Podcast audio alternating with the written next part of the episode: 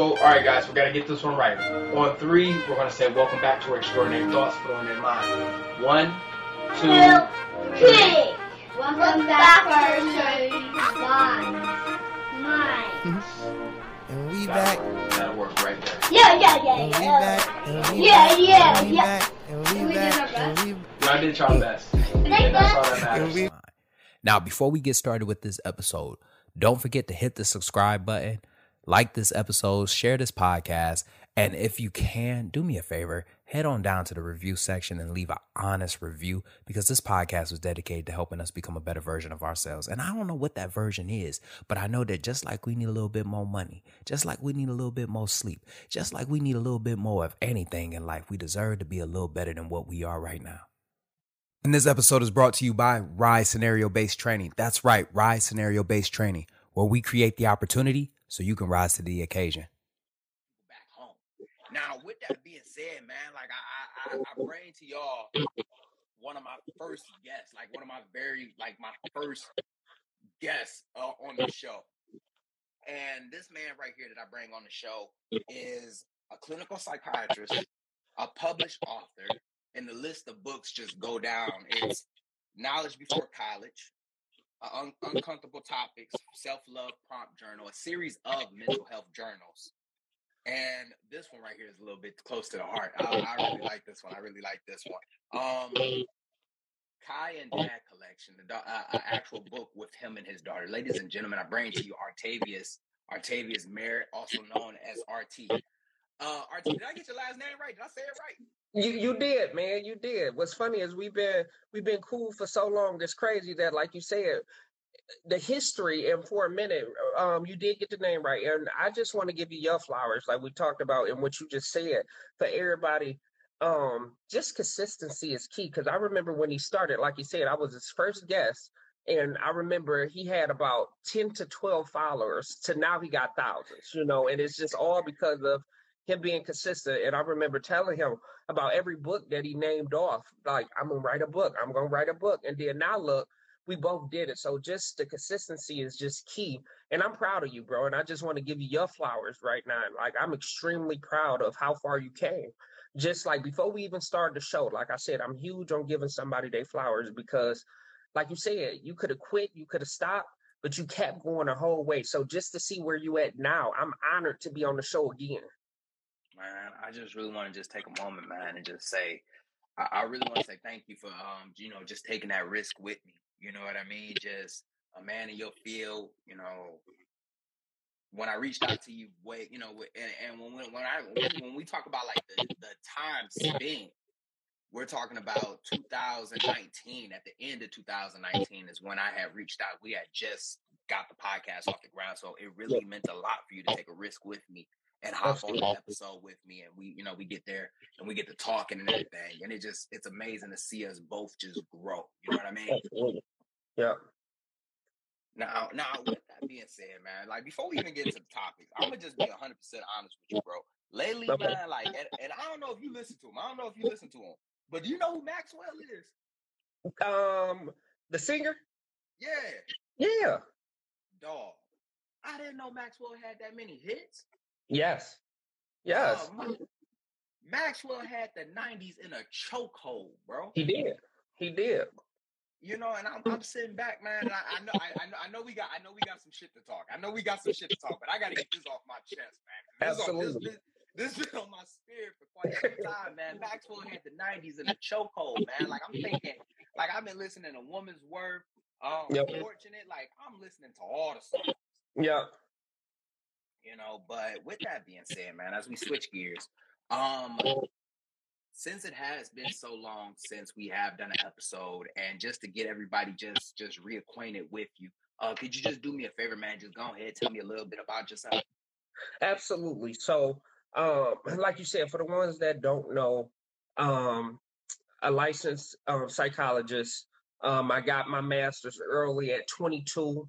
I was 21, turning 22, and I've been in the field ever since. I was in the field before doing internships, but then from there, I just found like you know a love for helping people, and then finding, like you said, even with you finding your own journal, um, journey. You know what I mean? Excuse me, like that's where the journal started coming in because I, I started to realize like a lot of people that's black, you know, we don't always like to seek help because there's so many stigmas, you know what I mean? So these uncomfortable topic journals is almost like a segue to therapy, you know what I mean? That's why I call them prompt journals because it's like it's stuff that your therapist would probably have you doing, you know what I mean? Have you discussing, have you talking about.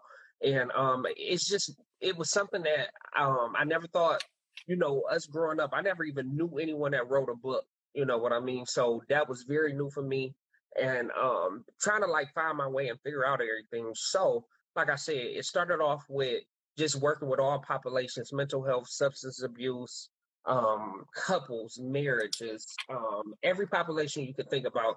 And then I kind of found my way into writing books from there, just like share, you know, a little bit of insight and kind of help break that stigma that everybody has with, you know, mental health. So that's kind of been a huge doing of my um you know my career so far is just kind of like just trying to break that stigma for you know everybody now one of the biggest things that um you know and and and I love the era that we in right now because it feels like you know we're starting to become more um cognizant of Yeah. our mental health you know what I mean like it feels like we're starting to become more cognizant Yeah. of our mental health and my Yeah. question is is what prompted you to go into the mental health field.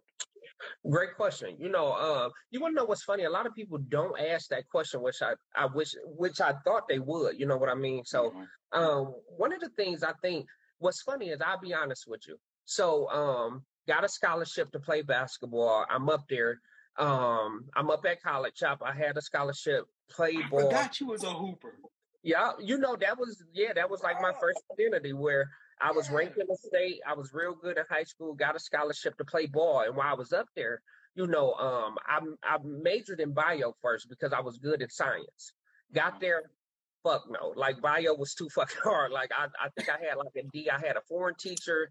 I'm like hell no. Somebody on the basketball team was like, hey bro, you always giving me advice about the ladies and stuff like that. You might as well look into psychology. Me, I don't know what the hell psychology is. You know what I mean? But he like it'll help you with the ladies and it'll help you, you know, go ahead and you know get your mat game even stronger than it is. I get in there, and then I start realizing things about myself. I start seeing certain family members with these diagnoses, and I'm starting to figure out like, damn, that's why this person act like this and that person act like this, or even why I deal with certain traumas the way I do, and I started to fall in love with it.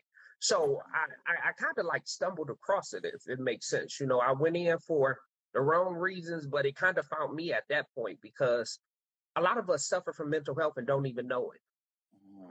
Mhm. You know, so I when I yeah, when I started seeing it hit me, you know, and it started hitting family members where I was like, damn, substance abuse. Like I, I remember funerals, they turn up at funerals. And me not even Mhm. recognizing some of them people got substance abuse issues. You know, they coping with grief through drinking. You know, so it just started to make sense. And I kind of made my way from there. Now, with that being said, you know, like, you know, understanding it, going into it, learning it, how do you think going into that field has had has helped you deal with your traumas? Oh, drastically. You know, I think a lot of things that, like you said, the thing that I love about this generation is it is becoming a thing now. Like people are talking about mental health and people are talking about self care. You know what I mean? And self care is something that I never knew about. You know what I mean? I just used to be like, hey, if it's a problem, you know, you deal with it. You know what I mean? Back Mhm. in back in where we from in the hood and stuff, you know, they'll tell you like, hey, pray about it. But sometimes, hey, these problems need talking about. You know what I mean? Like Mhm. that's You can't just pray it away. Yeah, we can't just pray it away. I got to talk this through. You know what I mean? So for me, self care has been a huge one. And then me viewing something from somebody else's perspective. You know, I'm not so quick to take something personal and kind of take a step back and be like, what are they going through? You know what I mean? And then kind of every reaction don't every action doesn't need a reaction. You know what I mean? So it taught me patience, to be honest. um, a different level of just empathy, man. You know, and as I sit back, man, I, I really sit I really sit back and I think about like, you know, just mental health overall and just Mhm. diving into the idea of that mental health field and just having a podcast dedicated to mental health, you know, it, it, it allows you to you've one, you gotta have a certain level of transparency about certain things. You feel me? Like you, Absolutely. you you you gotta like really like be open about like what you're talking about, but also you also gotta be able to look inside of you Vulnerable. and be vulnerable. To be very vulnerable, to be Yeah. very vulnerable, and to start peeling back those layers. And as you peel back those layers, you start to just realize like where the trauma, where the trauma started. Now, one of the biggest things, and this is the reason why, because for a lot of people that don't know, and I'm glad that we're doing this episode live because there was something, you know, it was something just on my spirit. You know what I mean? It was on my spirit, and it had just been dwelling on me. It had been on my mind, and I constantly had been seeing it. I kept kept hearing it and seeing nit, bit, bits and pieces of it. And one, and the topic that was on my mind was, and it was a statement, and Mhm. it said that your son, your son is not the man of the house Mm. Okay. you know and and I, I and I wanted to talk about it. I really wanted to talk about it, but I just didn't feel comfortable because I felt like there was still some things that I just I just there were bits and pieces still missing from that subject. And I Yeah. reached out to RT and and I want to just ask now, you know, that statement right there, what does that statement mean to you? You know, your son is not the man of the house. hmm And how do we Uh, dissect that? Absolutely. Before we do that, um, real quick, I, I definitely want to jump into that topic. But before we do that, I want just the followers to understand how vulnerable you had to be. You know, um, a couple of people hit me up last minute, like, "Hey, we're trying to watch the episode. We want to watch the episode." And within two minutes, you, "Hey, let's do it." You know, and we just talked about being vulnerable with a topic that can be touching for a lot of people. You know what I mean? With different upbringing. So I, I I commend you for that, like that courage to be vulnerable, to even be like, let's go live, because going live is not easy. You know what I mean? A lot of mm-hmm. times you a when it looks easy for the ones that you know don't do it, but I just want to commend you on that right quick. You know what I mean? really so like I said, flowers for that, and I appreciate you for that. But um, that topic right there, you know, um, when you brought that topic up to me, it's funny because we talked for about an hour before, like off camera, like that could have been a podcast within itself. But I think that's the topic that almost goes undiagnosed in a black family. You know what I mean? In a lot of families, not just black, but black mainly because you think about it, where we talked about it. It's a it's a touchy subject, but the mm-hmm. the thing that I told you, which I think might ruffle feathers, but I mean it in no disrespect, because like I said, anybody that's going through this right now or that's been through this, like I said, I mean no disrespect from what I'm about to say, but the first thing that I hear is failed marriage or failed relationships, so you promote your son to that position, and you don't even realize how that stunts the growth, his emotional growth, because you got to think about he's taking on some responsibilities that's not his. You giving him the man of the house at 15. Mm. You know what I mean? So think about what that does with him. And another thing that we talked about before is self care. When you talk about, think about how draining that is for a man. Absolutely. You Absolutely. know, oh, please go ahead. Please go ahead. no, go ahead. No. And I, you know, when you bring that up, especially when you say 15, man, like I, you know, one of the stories that I tell, you know, dealing with, dealing with a father who struggles, who battles with addiction. You know, I Mhm. remember being eight and he's sitting me down and he's saying, you know, hey, you know, I'm gonna be, you know, you're gonna have to be the man of the house. No. And this is me at eight. You, No. feel me? Like we we having this conversation at eight. No. And I did not understand what he meant until he left. And I ended up actually becoming the man of the house. No. You know, so by 15, you know, 15, I'm I'm working, but I'm not working for, you know, to put any money in my pocket. I'm working Yeah. because, you know, I gotta put food on the table. I'm trying to help Yeah. provide. And let's stop right there. So something that people don't look about. Think about what you just said. You're working at nine, ten. You know, you you hustling. You doing what you want. So a lot of the things when it comes to environmental is a lot of times that's when people turn to the streets. I got to get some fast money to feed my family. You know what I mean? So they're not even looking at the long term jeopardy that this may cause, but they're looking at I got to feed my family right then and now. You know what I mean? So think about how stressful that is, and think about you're not even you're you're stripped of your childhood. You know what I mean? You're not able to be a child at that age, and seeing it in therapy, it's um it goes undiagnosed a lot. Where a guy tell you, I had to do it. I had to do what I had to do. My mama needed me. My little sisters needed me. My brothers needed me. So I had to get out here and work. But then I asked this guy one question, and I asked all fellas on this chat right now, and I asked you, when the last time have you been happy? I'm not talking about moments of happiness. I'm talking about a year, two years. When when have you felt happiness? Not like I just got to get it, because a lot of times we race through our emotions without even feeling anything. We're numb to working. So when the last time have you been happy, Meech? I ain't talking about for a moment. I'm talking about pure happiness, like you love life. To be honest, I, I, I don't think I could tell you.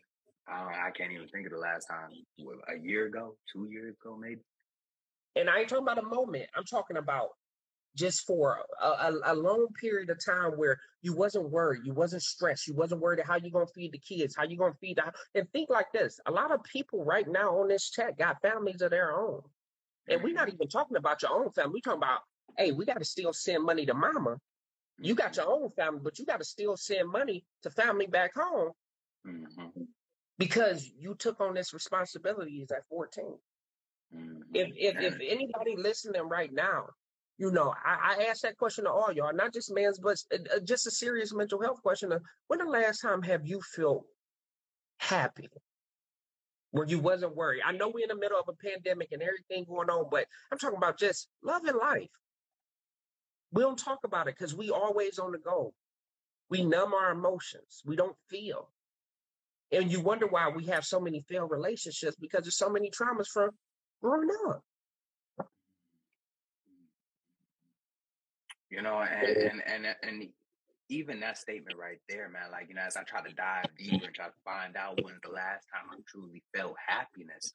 You know, you you you bring up, you know, racing through your emotions, Mhm. and for the longest, I remember struggling. You know, I remember struggling.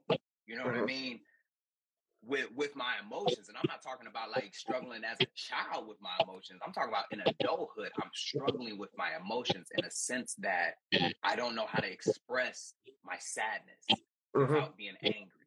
I don't know Mhm. how to I don't know how to express, you know, happiness in a sense of, you know, I'm legit happy. You know, Mhm. I only know I only know, you know, either either either I either I'm happy for a moment and then I got to get back to grinding or I'm angry about a second, but regardless I still got to get back to grinding. And after that there's no other emotions that I am I'm truly even allowed to feel. You know, and Mhm. it it really makes you think back to the moments where you ended up stepping into that provider role, you stepped into that protector role. Those were Mhm. almost emotions that you you you you end up having to give up or you just had to repress. Yeah, because you take on so many other hats. You know what I mean? I love what I just seen somebody say a society doesn't allow males to be vulnerable or to feel emotions because they already they they project leader, provider, protector, but oftentimes they don't see what all we endure. When your mom said, "You take that on the chin," don't worry, ma, I got you. Your sister said, mm-hmm. "Hey, I got y'all." My brother said, "I got y'all." You know, so you're steady on the go, but what you don't realize is you get burnt out. So that Mhm. anger that you repress comes from you getting burnt out. A lot of us don't have self-care. We don't we don't have time for self-care. We're so busy being dad, so busy being husband.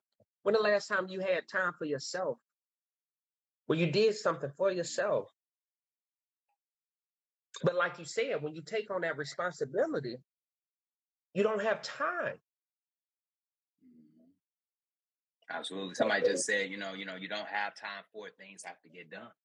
Yeah. And and I- and I remember, damn, I you know, damn, RT man, you know, I, you know, we had a we had a conversation about this already, but the still, you know, you still you're going through it emotionally again, and it's you know, I remember a time where, you know, I would, I I can't really remember a time where I sincerely enjoyed things. hmm You know, work, you know, working at my first job, getting paid for the first time. You know what I mean? Like I don't, I don't really remember that at that moment. You know what I mean? Because the moment that I received the money, I was already giving it back into the household. Yeah. Because it was a responsibility. Mhm. And really, if we want to break it down, it's a responsibility from the parents. You know what I mean? So they say they're going to teach you responsibilities, but that's their responsibility. You ain't asked to be here, but they promoted you to a role that's unfair. Uh-huh. And Now- it happens so many times because it's survival at that point. Absolutely. Absolutely. And and and it, and it's like you get promoted into this role and you know you're helping out like you don't realize how wrong it is or you don't realize that there is wrong in this situation because you're proud of it. you know I'm providing for my family I'm helping out you know what I mean so as you go into adulthood you already feel like you know I have the experience for it not Yep. realizing that you stepped into a man's role and you ain't even fully went through puberty yet Yep. Yep. And like let's let's let's flip the um the cloth. You know what I mean? And I mean there's no disrespect to any women followers. You know what I mean? But hear me out. What if we switched the roles to we had a, a single father with a 15 year old girl that she had to do all the duties of a wife? They would look at it sideways almost like, wait a minute, no, this girl don't post to you know, just cook at hand and knees and do all of this and do all of that. But for a male, it's overlooked because he's a man. And it's not right from any side, but I'm just saying how a lot of people are saying how society looks at a man. If he's not providing, I even heard some women say if a guy's not providing, he's not a man. What? Like people come to therapy and say things like that. So at a young age, you already think like this is my only job is to provide. But that's why a lot of us is we we're out of touch with our emotions. Like you said, anger is not anger. What's the underlying feeling? Either you feel betrayal, bet- betrayed, or you were sad. But nobody teaches that because, like you said, it's either you happy or you mad. And happiness don't last long. Mhm. It's a lot of angry brothers in the system. It's a lot of angry men in the system because they're tired. You've been working since you was 13. Now, one, now one thing that you had mentioned, you know, just being burnt out, and I just really wanted to know if you know if you could just uh, elaborate a little bit more on, you know, just being burnt out by the time that we, we reached adult, by the time we reach adulthood. Absolutely. So think about it. If you got a normal development, most kids they play sports. They're in some type of after school activity. They're they're doing something that kids do. They're hanging out with friends. You're stripped of that. So you're working on the nights your friends going out. You you picked up shifts. You picked up overtime just to help your mom. You you don't know what the joy is of winning a football game, you know, or or or participating with your friends in some other activities because you're constantly working or trying to figure out ways to get money from mama. So by the time you reach adulthood, you're tired.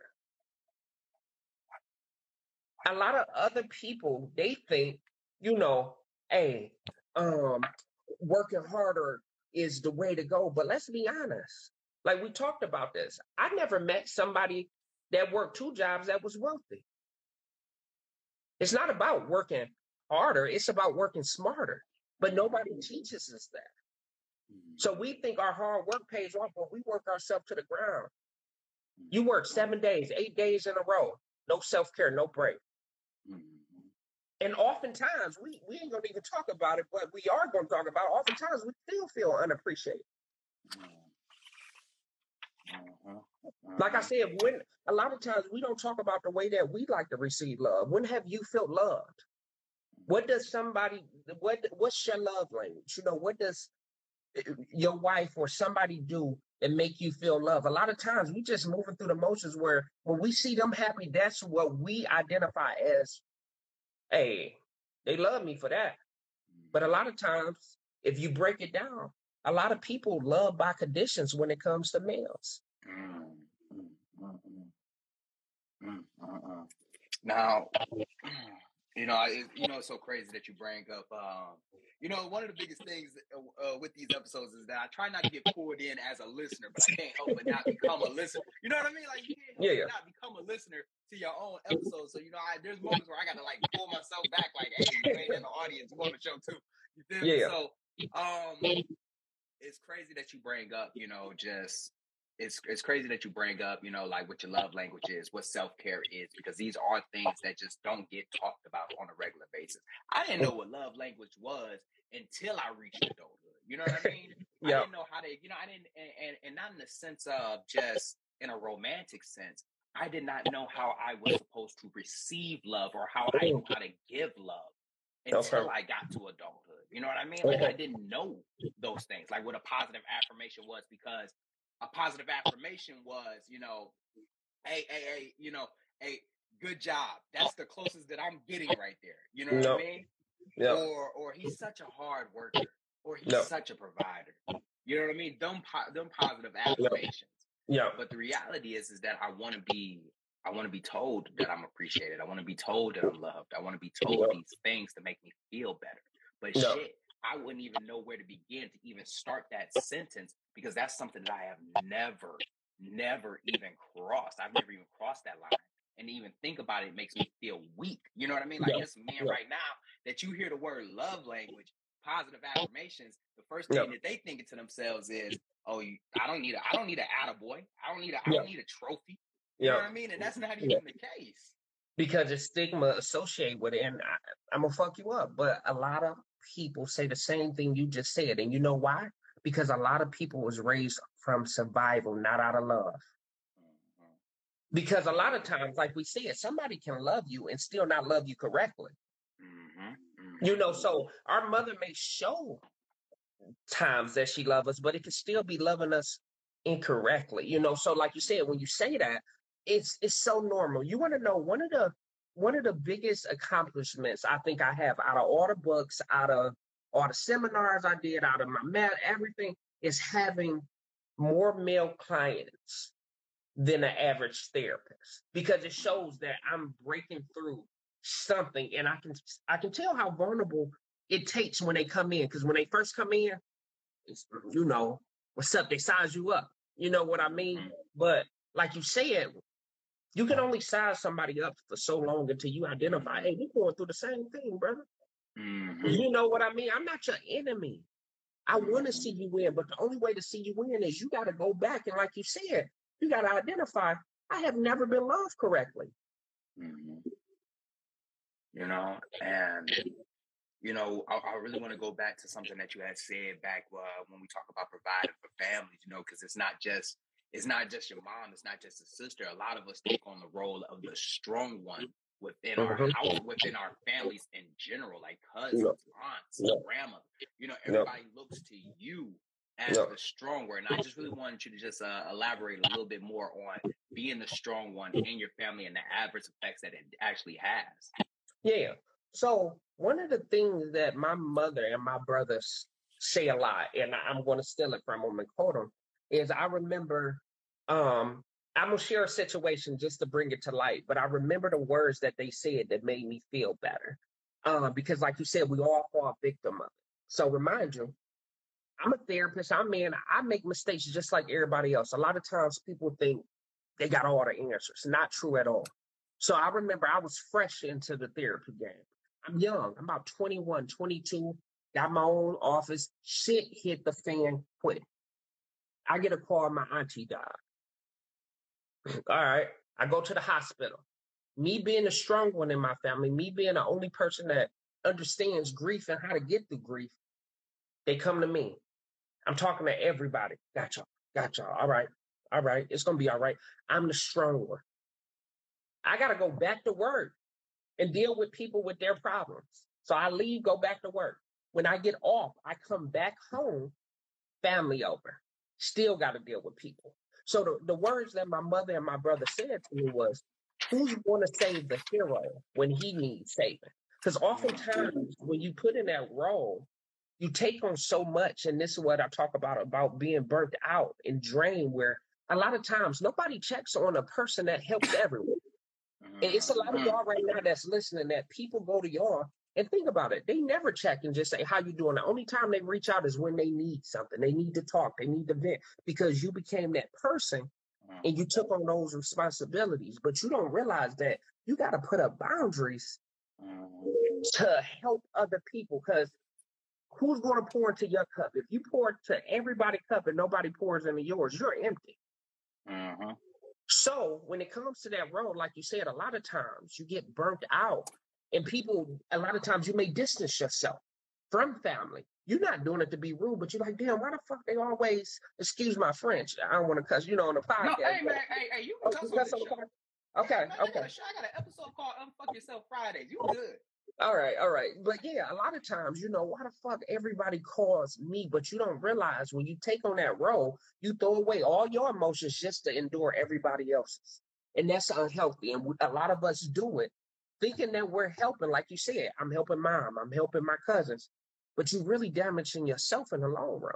You're killing yourself because your mental health is out of whack because, like I said, you have no one to vent to because they think you can carry it all. So who's going to help the hero when he needs saving? You know, and I feel like just um to be honest with you, man, especially being the strong one within my household and within my family. You know, I will remember that I re- I remember being depressed. You, you Mm. feel me? Like I remember there was days where like the idea of living, you know what I mean, just was Mhm. becoming so hard to just continue to keep moving forward with. You Mhm. know, but the entire time I wasn't dealing with it. I wouldn't. I, I, I I'm I'm down. You know what I mean? Mhm. I'm running on E. But as soon as Mhm. somebody within my family, somebody that that's close to me calls, I'm picking myself up to give them advice.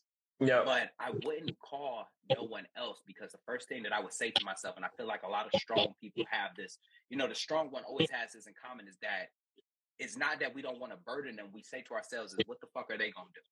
Like, Mhm. like, like, like everybody looking to me for support. Yeah. What the hell Yeah. they gonna do? You know what Right. I mean? What the hell they gonna do? I'm, I'm, I'm doing bad. I ain't got no money.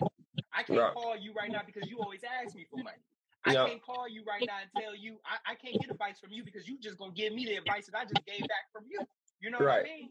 Right. And and and I feel like that's the hardest part about being a strong one is that you know we don't know how to let that barrier down and be Absolutely. vulnerable with the people that we're actually helping or the ones Yeah. that have taken from us.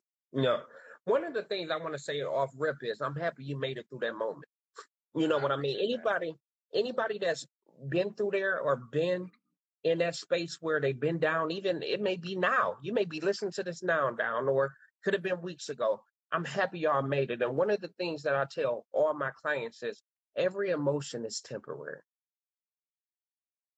I tell all my clients say this, it shall pass. If you having a good day, it shall pass. If you having a fucked up day, it should pass. So it's it's temporary, but like you said, when you in those emotions, it feels so real. So anybody that ever made it through, I, I I'm proud of you. Like I said, I'm happy you made it and happy that you just disclosed it. But like you said, it's a common thing, and that's where I don't know if you heard this, but the people that smile the most are the most depressed. Mm, So when you see somebody, you he always happy. I don't think he would have check on him. And I'm gonna tell you, yeah, I'm gonna tell you something that I, I I wish this generation did more of. I wish this generation did more of just checking on people just to check. Because a lot of times we don't ask how you doing to really find out. We ask just uh, how you doing. All right, hey, Meech, I need help with, you know, not just text somebody tonight. If you listening, I want y'all to text somebody that's been on your mind or that you ain't spoke to and really ask, how are you doing? And when they say I'm fine, don't fall for it. Say, no, really, how are you doing? Because you'll be surprised at how those little words can open up so much. Mhm, Absolutely. And Absolutely. You know, everybody needs somebody. oh man. Yes, sir. Yes, like sir. you. I, I like. I want to know. Do you have anyone that you can go to if you're down? Um. Yeah, yeah. I, I, I do. I do. Okay, okay. Because my thing is, a lot of times we gotta break out of our own way. Because, like you said, we're staying on. I don't need nobody. Yes, you do. Iron sharpen iron. You know what I mean? Like I said, Mhm. Who's your favorite NBA player? Uh, LeBron James. Okay. So, like I said before, if LeBron is 70%, the Lakers still may win. They still may blow a team out, but they're never going to execute and play as good as when LeBron is at 100. Uh-huh. So, you need people in your corner to understand what you're going through. Or even if they don't understand, just to talk, but you got to also be willing to open up and speak when you need help. Yeah, and and that one right there, man. Like I even had to, I had to actually catch myself. You know what I mean, and and allow myself to be um, what's that word? I have to actually allow myself to be vulnerable right now on air. When you ask Yeah. me if I had somebody, if um, if I had somebody that I could go and talk to, I really had to take a moment because initially, initially, the first thing that I was going to say and what I what I'm and what any strong person would say was is that yeah, man, like I I, I got somebody I'll talk to myself. Yeah, You know what I yeah, mean? yeah. If I got an issue, you know, I'll bring it to the staff. We have a Yeah. staff meeting. yeah, But in the back of my mind, I had to overwrite and tell myself, like, stop bottling your emotions. Stop, stop not allowing people to help you. You know what I mean? And actually tell the truth. Do you Yeah. actually have somebody? And a lot of times, like, you know, we do have somebody, but Yeah. we've been the strong one for this ain't we ain't been the strong one since last week. This ain't No. we been the strong one since last month. We've been No. the strong one for years. You know what I mean? So we may have somebody that's in our corner. We may have somebody that's in our corner that will help us, but we just it takes it, it that's a mile in itself just to even say, "Hey, man, No. look, man, I just need to talk to somebody. I just need to No. talk to somebody." And oftentimes I, I it's an activity that I do with a lot of clients where I also tell them try it. It's experimental. Try it because oftentimes we the people that you least think that can help you are always the ones that can. So I'm like I give flowers while they're here. So one of the biggest things, like you know, since I got into therapy, I I I, have came across all types of people, millionaires, doctors, my friends that went to um major league colleges, da da da. The person that helps me the most does not just got their high school diploma. It's my mom. Like she didn't go to college, she didn't, but the shit she say hit so deep in the wisdom that she give me where if I'm having a bad day, I say she's my therapist where I laugh and I'm like, this was your calling. It wasn't supposed to be because she'd just know I'm having a fucked up day, but she'd just ask me some mornings where we might not talk a day, two days, and she'd text me randomly. How you doing? Mhm. And you know, I try to act cool. I'm good. You know, I'm getting my Mhm. workload done. You know, I'm, you know, I'm saving lives. You know, yourself. And she, you know, I- no, take that mask off. Take that mask off. How are you doing? And then it break me down a little bit where it hit me where it's like, I'm scared. Like, you know, I got three clients that's thinking about suicide, you know, and I, I don't know the answers right now. Or um, I'm going through stuff outside of therapy and I got to come here and deal with people. Like, I'm worried. My anxiety is up. And like you, the thing that you asked me earlier that I love is how do I cope with stuff? I still got to figure out new ways daily. So working on yourself is huge. And that's something that we don't do as people where we try to pour into so many people, but we forget to pour in ourselves. Think about every hat you hold as a husband, as a friend, as a brother, as a son, as a cousin, as a all these hats. Think about how much time you give everybody. And I ask everybody that's listening right now, who's the most uh, important person in your life? And I ask you, who's the most important person in your life, bro? My kids, uh, my kids. Okay, and I love that answer, but the answer should be you because your kids don't function like they would without you. Give me. And that's for everybody listening. A lot of times we put our kids, our wife, our job, but those people do not function how they would without you. So that's why I say you give so much time to everybody else, but you give yourself the least amount of time. What sense does that make? Damn it, RT. Damn it.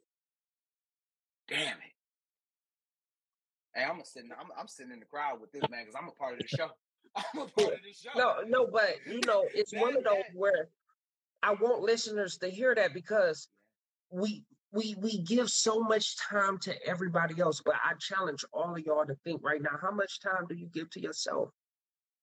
When the last time have you done something good for yourself? And not feel guilty about it. Because if we buy ourselves something or do something guilty or do something for ourselves, we feel guilty than a motherfucker. man. Oh shit, I should have bought myself that shirt. But you just spent you just gave cousin Tukey five hundred dollars, you just gave mama a hundred dollars, you just made sure the kids are straight, but you don't buy yourself nothing. Or you don't do nothing for yourself and you don't feel you deserve it. And that shit don't, you know, and when you bring that up right there, man, like I, I don't mean to interject, man, but it just to have to be able to take time for yourself, you, you it, it feels almost like it's a guilty pleasure. You know what I mean? Like it feels like it's a guilty pleasure. You took yourself out to eat when you No. when you said when you should have said, "Oh, I should have took the whole family with me," Yeah. or you went and bought yourself something nice when you was like, "Damn, I should have bought something for the kids." Yeah. Like you you put yourself so far, you put yourself at the end of the line and not even realize. Even our everyday lives has to be around production. I challenge everybody that's listening right now. Let me tell you how much we overwork is. If you don't do something for a day, you get down because you feel like you wasn't productive. It's like you don't supposed to have a self day. You know, like you're supposed to have a day to yourself because we feel like every day we got to do something, but we in a rat race. You know what I mean? So it's like it's never enough time, and we let the littlest things bother us. Because we're always on edge. And what you said about bottling things in, I call that the high air, but um, high air effect because it blows and blows until it busts, and then that's where some type of action happens where you don't you're not even yourself but you reacted in a type of way because that's what burnouts look like for males. A lot of my clients that come in they make bad decisions and they make bad decisions because they don't seek help way further they come in hey man why you just snap on no boy like that? Like you just Mhm. punched him? Because he because he because you felt like he disrespected you? What does that look like? Mhm. no, you mad at some shit that happened three weeks ago, but you haven't even identified it because you just kept it moving. A lot of us don't feel heard, don't feel appreciated, so we carry that in the workplace. Oh, I gotta prove that I'm a man. Prove what? Mm. Mm, mm, Man, it's crazy that you bring that part up right there, just the pressure cooker in general. Because Yeah. there's been times where, you know, I would lash out. I would lash out to loved ones, to coworkers, to friends, you know, over something so small. But it wasn't it wasn't that small thing that actually set me off. I had Yep. actually been bothered by it since Monday. You know Yeah. what I mean? And here we are now, Friday. I'm lashing out at you. You know what I mean? Or I, I something that I should have addressed when we first met. I just let it just build and fester, and then finally it just overflowed, and I just couldn't contain it no more. And now I'm picking up the pieces to something where I should have already had addressed prior, but now I done blew it up in everybody else's face. But you know why you did it? Why? Because to communicate that is vulnerable. To communicate you did something to me that hurt me as a man is too vulnerable for us to talk to. So I want to do something for all the ladies that's listening. If you have a man that opens up to you and share things with you, that's one of the best gifts that he can give to you because that vulnerability is unheard of. And for a man, we have to learn how to become more vulnerable, but we're so scared that they're going to use it against us that oftentimes we don't open up. But like I said, you need somebody. Mm. And we don't have enough fellas talking. You know what I mean? Like I love your podcast for this reason because it's not too many. The only time we can talk is at the barbershop. Mhm. That's why we Mhm. love the barbershop. We go in there, we can say, we can bullshit talk. But other than that, what outlets do we have where we can talk and be vulnerable and not feel judged? Mm. Man, I can't even think of it. Can't even think of it. You know? So that's the sad part. But you not being able to think of it is the reason why we in this rat race right now. You know what I mean? Like I said, when a guy comes in, even talking to me, it's tough at Mhm. first. Until I, Yeah. just, I know how tough it is, how awkward it is right now. hmm But when they open up, you will never believe some of the shit that some people didn't endure. You know, the the the the hurt that that's been hurting since childhood that they just kept moving. We don't know how to deal with grief because we we feel like we're responsible for everything. For hurt, depression. Hmm You know, I really just want to just, I just want to just take a moment, man, and, and just say, you know, like, can we, can we normalize, can we normalize right before we disclose that we don't have to invalidate how we feel or try to hype it up. You know what I mean? And what I mean by that is, is that, you know, if I got something on my chest, man, I shouldn't have to say, hey, look, I ain't bitching. You, Yeah. you, you know what I mean? Yeah. Or or I ain't being a bitch about it. You know what I mean? Like, can can I can I can I can we normalize just just legit saying like, yo, that shit did hurt my feelings. No. Like like like like like like I don't I shouldn't have to tell you that. Yeah, I'm a man. I'm gonna be a man about it. I'm gonna keep it pushing. But I ain't no can I bitch. I ain't no that? hoe, but yeah. That's the one right there. Look, I ain't no I Yeah. ain't no hoe, but Yeah. You hurt my feelings, bro. you hurt my feelings. Yeah. That really did hurt me. Yeah, but think about it. We're so worried because now here Mhm. comes the defense mechanism. Because if somebody hits you with, "Oh, you being a bitch," now we got to go there. You know, now we got to go. But let's let's even take it back to when we was in elementary. We all been in the Mhm. classroom. Teacher talking about some shit. Nobody know what the fuck she talking about. Then one kid raised their hand and say, "Can you explain that more?" I don't get it. Then everybody like, "Nigga, me too." You know what I mean? It's the same thing with mental was health. you said it. I Right, like you said it. nigga, me too, shit. But it's the same thing with mental health, where we all go through stuff as a man. We walk by each other every day and not notice what another man going through. But I bet you it's something. Mhm. Mhm. I, I, if there's anybody on here that can tell me, and I, hey, look, I, I'm proud of you if you can, but can tell tell me when they've been more when they've been happy for more than a year, two years, three years, not like just going by the motions or numb, but literally like enjoying life where no worries, no no doubt, because we don't have the time to feel emotions. Mhm. Either you bottom them up or you become numb. Immediately. And, and and as you talk about just numb, I, I can assure you, there's there's it took me it took me years, and I use myself as an example because you know I just try to be transparent towards things. But it just took me so many years to to not be numb to my emotions. You know what I mean? To to How did you get out of that, if you don't mind me asking? man, honestly, it was either that or become an alcoholic. You know, I gave I Mhm. gave myself those alternatives. You know, because you know, you when you're numb to it for so long, you know what I mean? Mhm. Like it becomes, you know, the same way that addiction works. You know, like each high, it seems like you get further and further from your initial high. No. It gets harder and harder to. It gets harder and harder to become, you know, to numb yourself to those. You know what I mean? Yep. And after a while, you need help. You know, you need something that's going to push it down a little bit. You know, for me, you It's know, I start self-coping. self coping. No. And I remember when the anxiety started to get the best of me, when the Mhm. depression started to get the best of me. I couldn't tell nobody. Let me rephrase that. It's not that I could not tell nobody. I did not want to tell anybody. Mhm. And I didn't want to tell anybody because I didn't want to compromise who I was to them in their eyes. So I Mm. would just go home and I would just drink it. You know what I mean? I would drink until I felt better. I would I would sit alone until I felt better. I would listen to music until I felt better. But for some reason, no matter how many times I tried to feel better, it seemed like I was just feeling worse. You know what I mean? So I would just drink more.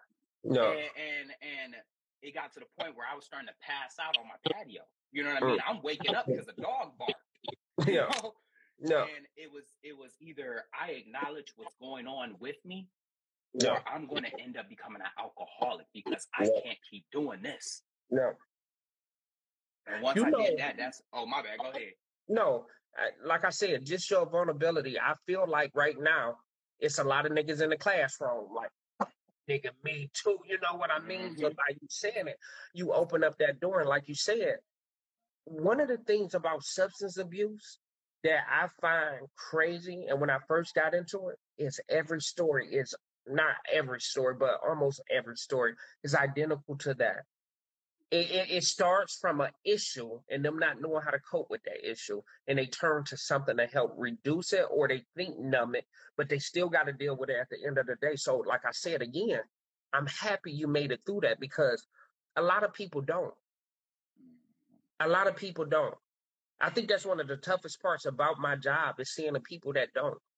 They say substance abuse is one of the the worst fields to work in sometimes is because the success rate is not always good. They could be doing good for fucking three years and one day they take a drink and then it's all downhill from there. So Yes. you getting to that, I don't want you to to minimize that. Because like we talked about before, let's not let's normalize not minimizing something.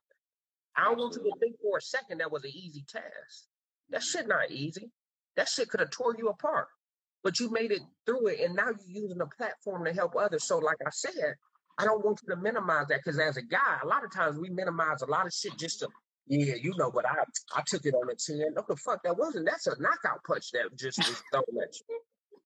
Did you know this? And a lot of people don't. Addiction is the the only drug, the only substance that withdrawn from you can die from. Mm. A lot of mm-hmm. people don't even know how serious that is, and they sell it on the shelf as soon as you walk in. But like I said, I don't want you to minimize it for a second. And anybody that's going through substance abuse and mental health, if you get through it, don't minimize that shit. Like you said, we're so worried about. Hey man, I don't want them to view what you just said was perfect. I don't want them to view me differently. Fuck them. Mm-hmm. A lot of times we search for validation through people that's not validated.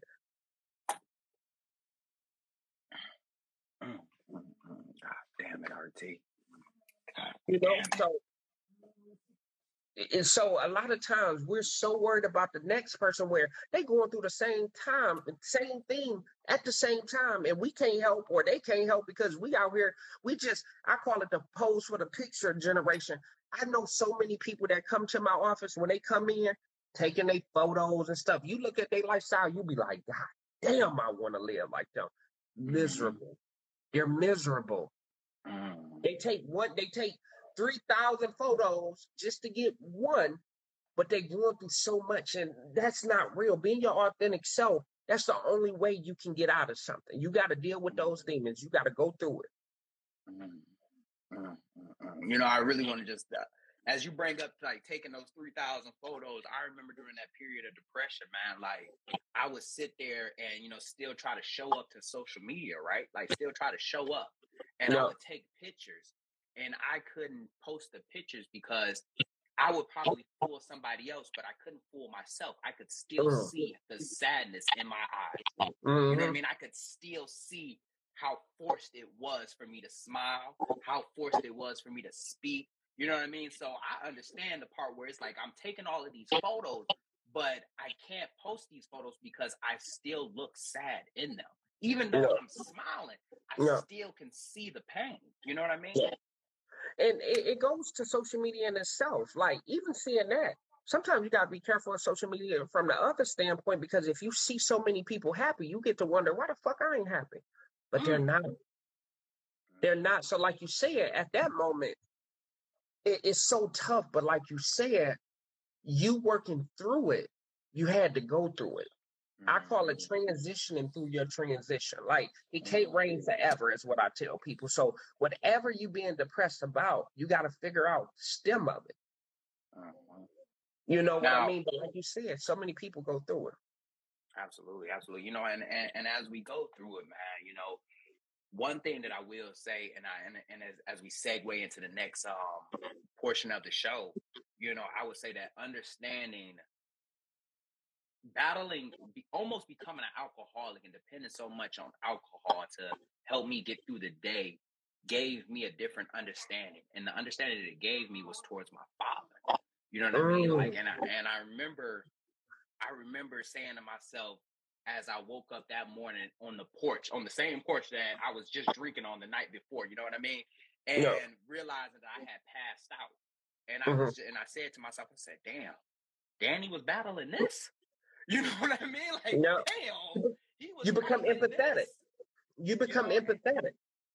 And that's when I realized I said, damn, man, like I didn't understand how bad it was until I was put into that situation. And slowly it started to help me become a better father. You know, so Mm. my question is, is, you know, is how how has understanding your traumas and working through your traumas helped you become a better father? You know, for me, I think um the biggest thing is like I was saying before, I think the biggest thing is me seeing it from somebody's other side. You know what I mean? I remember growing up going through stuff and them shying it away because they feel like my problems at that time didn't matter because they had to worry about bills and what I was going through as a kid wasn't valid. But I challenge every parent now is if your kid talks to you about a subject that's bothering them, listen, hear them from their standpoint because what they're going through is very real. And me working at the school now as a counselor, because that's when I transitioned to the school. I see it so much that bullying is different now. You know what I mean? So Yes. me working through my own traumas had to be like, never feel like your trauma is better or worse than somebody else's. If that makes sense, you know what I mean? So, like I said, me being a better father, I'm having these talks with my daughter at an early age of, mm. you know, what does love look like? You know, what does love feel mm. like? What does emotions? If you're mad, tell me why you're mad. You know what I mean? Let's talk through it. So we have like check-ins where she Yes. loves check-ins where I dress it up funny where I tell her like, let's have a real nigga seminar. But really that's mental health. But she thinks it's the funniest thing in the world because if I if I just come out, like you gotta kind of match your child. If I come out and say, Dad wanna talk, Dad, oh no, you know what I mean? But hey, let's have a real mm-hmm. nigga seminar. Let's chill in the car, let's get some food and I mm-hmm. talk to her about everything. You know, have you have you been saying, have I did something to hurt you that I didn't realize that I did to hurt you? Like, you know, I ask everything because oftentimes at parent, we don't know when we hurting our child. We Yes. something that we don't realize hurt them and it stays with them. And I only know because it happened to me where, you know, my parents can do something when I was a young kid and it'll be like, well, y'all know y'all missed this, but I never said nothing, but they never even knew it. So, like I said, talking to my child about everything and creating a safe spot, I think has made me into a good father. My daughter said, Dad, I want to write a book. Hey, let's do it. I know what the fuck I was doing. I was Googling shit, YouTube and shit, figuring shit out. But I wanted to do that for her because I wanted to show her that everything is possible. You just gotta work hard. I showed her every every setback. I was honest with her. Hey, Dad, I thought the book wasn't come out um Friday. Hey, Daddy can't figure it out, babe. Like you know, the man that was supposed to do the cover art, the illustration, he I showed her because I, I wanted to show her that life is going to have its ups and downs, but you only lose when you quit. And one of the things, just to segue real quick too, is like I said, one of the books, the Love Prompt Journal, is something that I I created for her because I wanted her to be able to read. She's into reading now, so I wanted her to be able to read. The first question in the book, I'll show y'all, is literally. I don't know if y'all can see that, but do I love myself? You know what I mean? So the first question I, I asked her is, do you love yourself? And what that look like. Oh, that's. I like that. I like that. Know, I like that. That is. I like that. You know, and one thing that I want to say is, is that you know, and I and I applaud you right there. You know, is is is the book that you you and your daughters did, you and your daughter did. You know, that in itself, man. Like, not only did y'all create, y'all y'all wrote a book. You know what I mean? Y- your daughter is now a published author. You you Yeah. you, you, you feel me? Real. And, and, Yeah. And Meech, one of the things Uh, that I absolutely. want to talk about too, um, at that segue where you were at with her being a published author, it was bigger than that because we want to talk about something that growing up, I never understood why my parents or parents of my friends took money from us but didn't teach us how to make money. You know what I mean? Like they was mm-hmm. always teaching us responsibilities, but I'm like, these are y'all responsibilities. And I need you to teach me how to how to survive. You know what I Yeah. mean?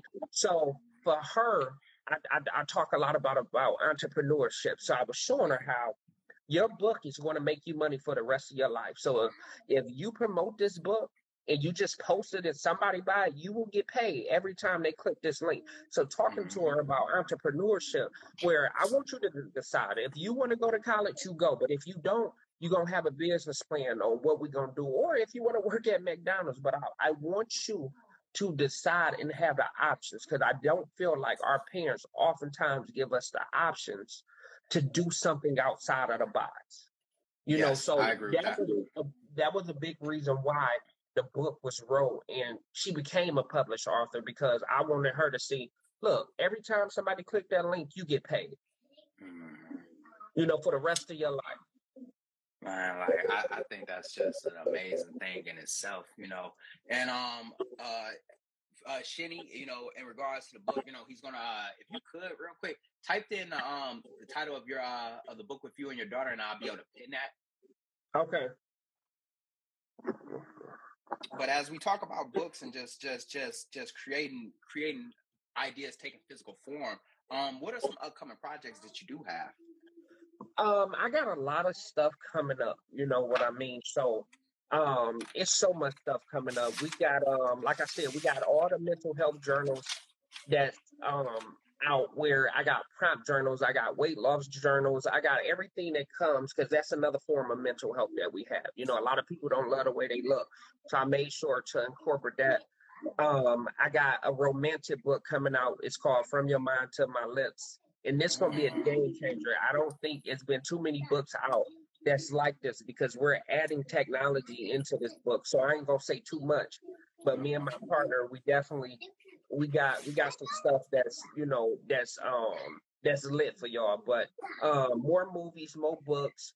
Um, the YouTube is coming, and then too, like I said, I've been behind the scenes so so much with the therapy. I'm I'm ready to come out because, like I said, it's a I just want to be the voice for the people that's scared to talk, you know, and that's where uncomfortable topics came from, talking about topics until they're comfortable.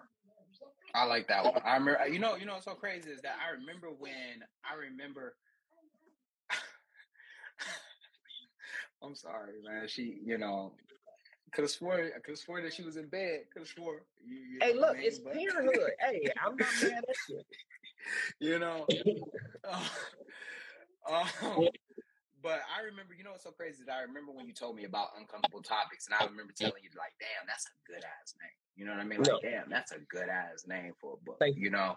No. And as we move, you know, as we, you know, if you could just tell us just a little bit more about uncomfortable topics, and as you move from that, just tell us about what prompted the idea to get into the journals. Because I started journaling and didn't realize how how much this was a portion of my life that I actually should have had. I, I needed it. Yeah.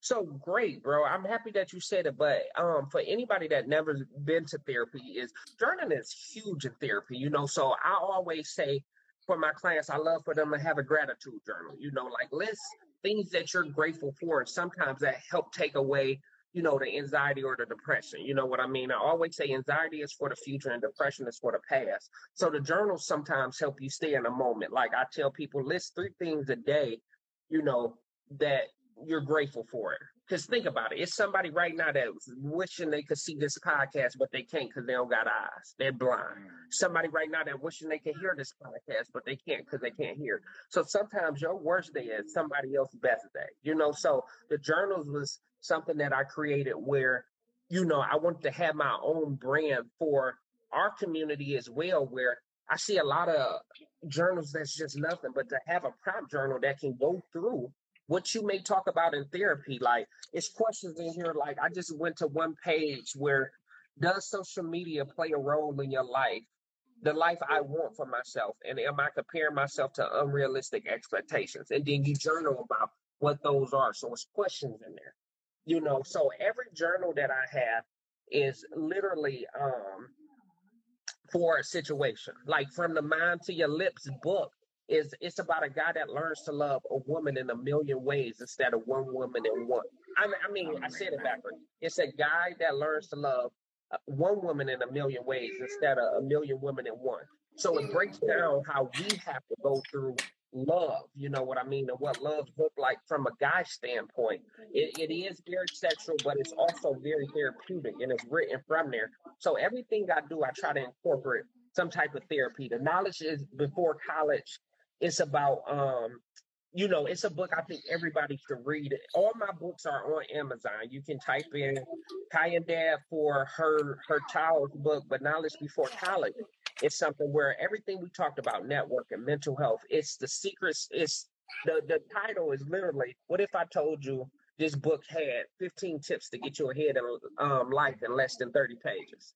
So I kind of go through all the secrets and the gems that we talk about through therapy, like you said, how to cope with things, how to deal with things.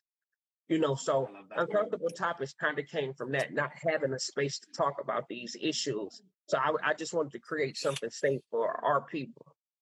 Man, I just really want to just take a moment, man, and just tell you, like, thank you for just not only creating this space, you feel me, but be able to create those products that we can just take with us and be able to read. Cause like it, it, it does mean a lot and it and it and it helps us be able to take that step into therapy. You know what I mean? Cause yeah. I'd be I'd be the first one that says that I was very skeptical into going into therapy and just like you know because I, I I didn't want you know you know the stigma behind. No. if I'm seeing a therapist I must be crazy or I must be Yeah. going through something.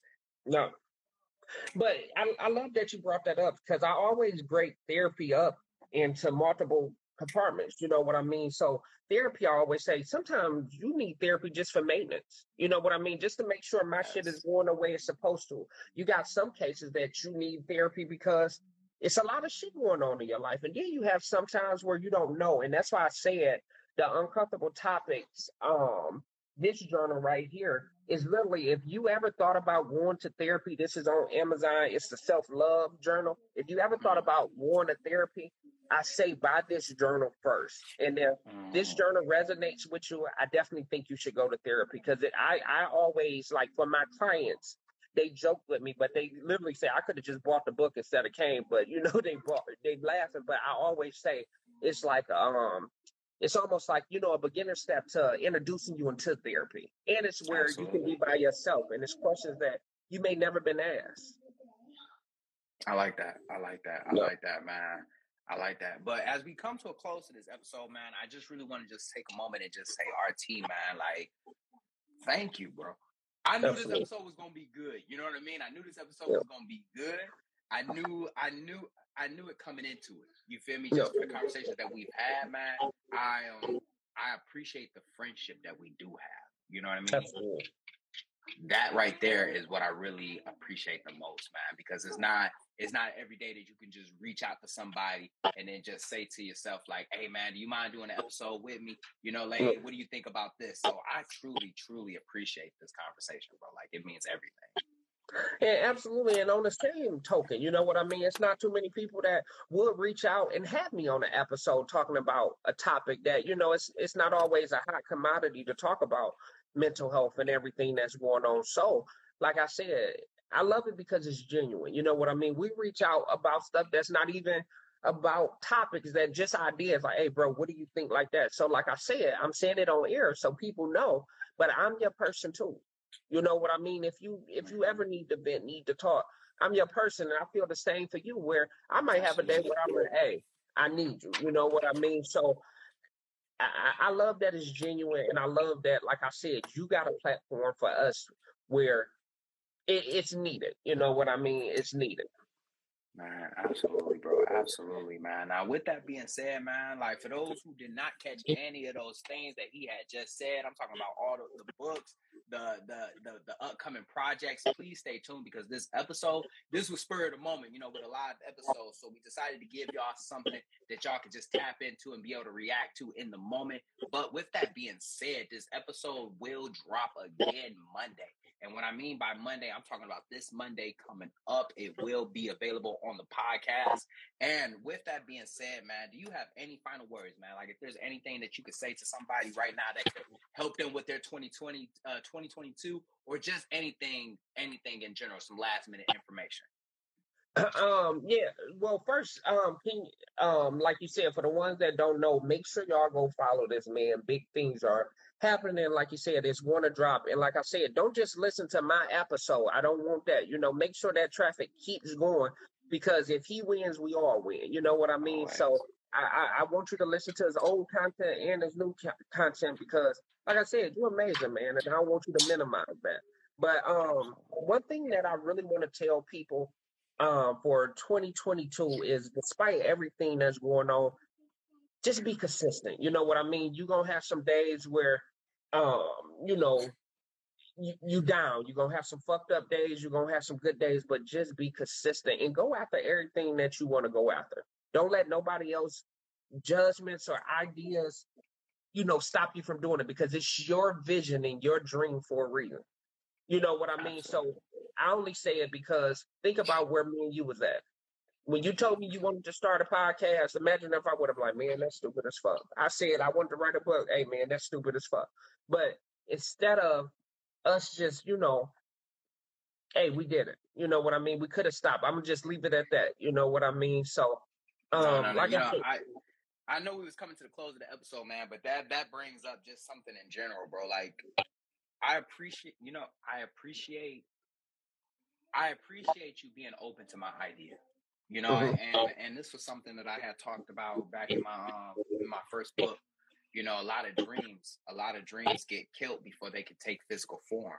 Mm. And what I mean by that is, is that you know we we end up telling somebody that's close to us. We tell a friend, we tell somebody in our family, we tell somebody that we have love and respect. You know what? Fuck it. That's one topic that we just got to like. If you don't mind, man, if you don't mind, can I just get Yeah. you for one more? You know, just for a couple of more yeah. minutes. Absolutely. You know, and we tell somebody, you know, that we have love and respect for. You know what I mean? And No. when we hear them and we don't, and they don't feel our idea already, we say to ourselves, you know, hey, no, that ain't it. You know, No. this dream ain't it. This goal ain't it. This, this. So, so for you to hear it and be like, hey, man, that's dope. You feel me? Like, like that's really gonna do something. It No. meant a lot to me because we were such in the early stages of it. We were such in early development. It was very fragile. You know what I mean? Yeah. So when you say that, I hear this, and I tell people all the time. A lot of times, people project their own fears onto you.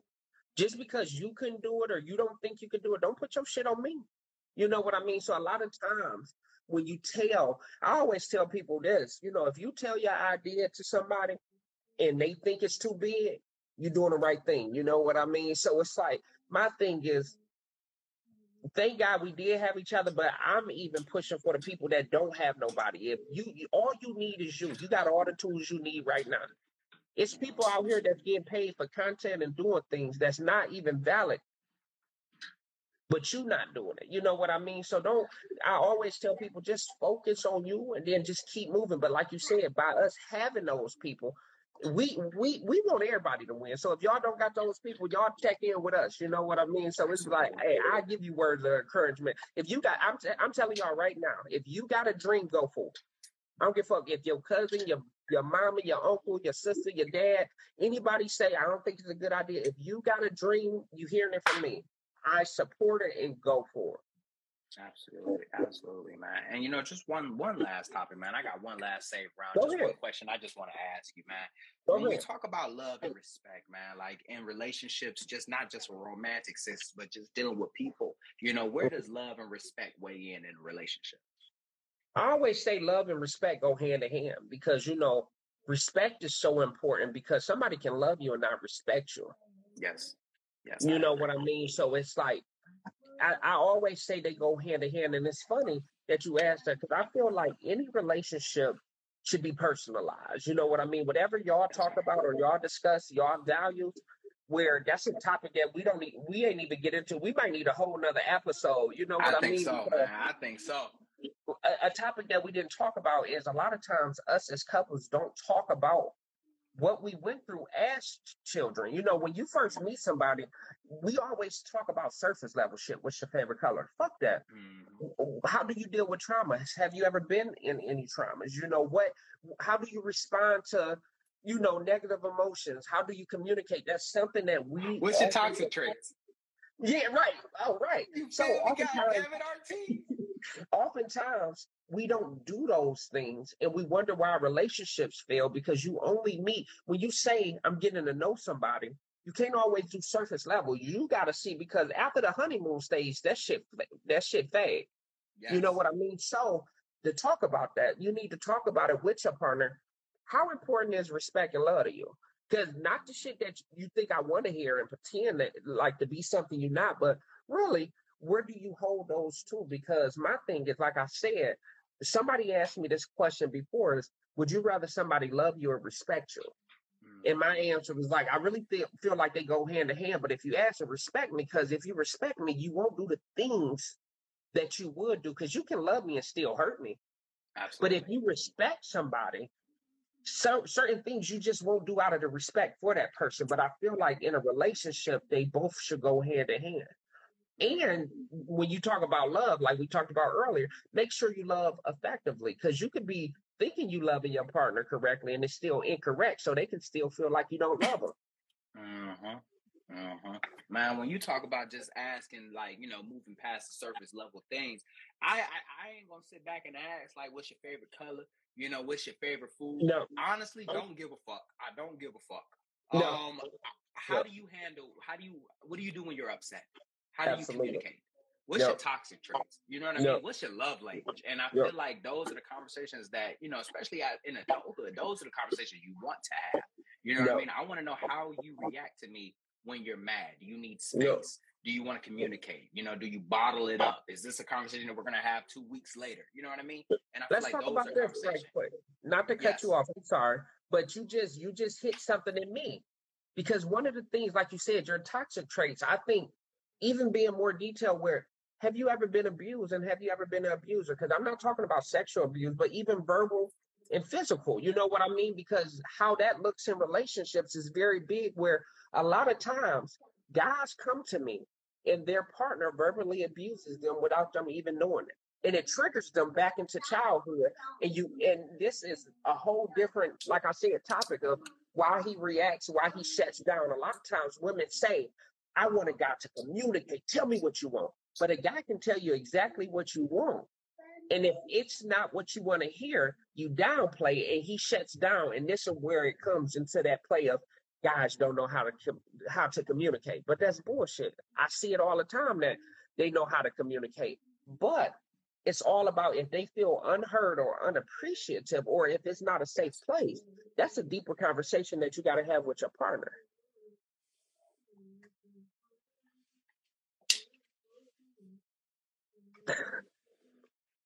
God damn it, RT. God damn it. Damn, this was a good episode. This was Great a great episode. episode. right here, man. This was a great Yeah. episode, man. But just like that, another extraordinary thought left this ordinary mind. I hope you enjoyed this episode half as much as we enjoyed making it. Um, once again, this episode will come out Monday. RT, man, I I couldn't I can't thank you anymore. I can't thank you any more than what I've already thanked you. This episode was truly amazing, bro. Like it really was, dog. Like I dog, I appreciate you. You you you feel me? I appreciate the knowledge that you brought to this episode, the patience, the understanding. God damn it, dog. This was a. we already said it was gonna be a great episode. we knew it me? we felt it i, I want to just tell i want to tell people right quick and if y'all got any questions can we take maybe two or three questions if anybody has absolutely. Yeah, because I want if y'all got any questions, make sure y'all write in. But also, I just want to say, let me tell you when you know something's genuine. You know what I mean? Because me and him, we we just alike. We're very professional, so we love to um we love to prep. You know what I mean? Like, hey, what topics do you want to talk about? Da da da. It's always respect, and I feel like that's a huge respect, and I thank you for that. But we talked for about an hour about these topics and other topics when we were supposed to talk for about five minutes. You know what I mean? So it's one of those where, you know, for him, like I said again, to be vulnerable on this space at last minute where we changed everything we talked about just so we know some of y'all want to hear. it. And like I said, I love the interaction with every single one of y'all, so we appreciate it. But like I said, it's just to have something genuine and to have this space to talk about it. I don't think you realize, like you said, I appreciate you just as much because it's not too many places that want to talk about the uncomfortable, and that's where uncomfortable topics came in. Absolutely, absolutely, man. And at this point right here, man, just as as as the rolling credits go up, man, like if you have any last minute questions for RT or myself, go ahead, send them in, and we'll try to answer as many questions as we can. But but you know, just one thing that everybody need to understand is like I've known RT since shoot, man, when we was at Connor Creek. Yeah, I think I was yeah middle middle school. Mhm. Yes, Yeah. bro. Yeah, yeah, because man, you know, I would be, you know, I gotta send this episode to Della. Della will be so happy to see this episode. Yeah, yeah. You know, so like that, that right there, man, like just you never realize, you know, and and I and just a moment of transparency, man, you know, just when I go out there and I speak, you know, I'm so quick to tell people, you know, like I come from a place where a lot of people didn't make it out. But Mhm. I fail to talk about the people who have made it out. You know what I Mm. mean? Yeah. And and and, that, and that's one thing that I, I think moving forward, I'm gonna start mentioning a lot more is the people who have made it out. You know what I mean? Yeah. Because you're one of the big you're you're you are truly an inspiration to me, man. Thank you're you. truly bro. an I inspiration me, appreciate bro. that. But I with that being said, with that being said, with that being said, if y'all have no questions, man, see y'all Monday. Stay tuned Monday for this episode. Uh, stay hungry, stay motivated.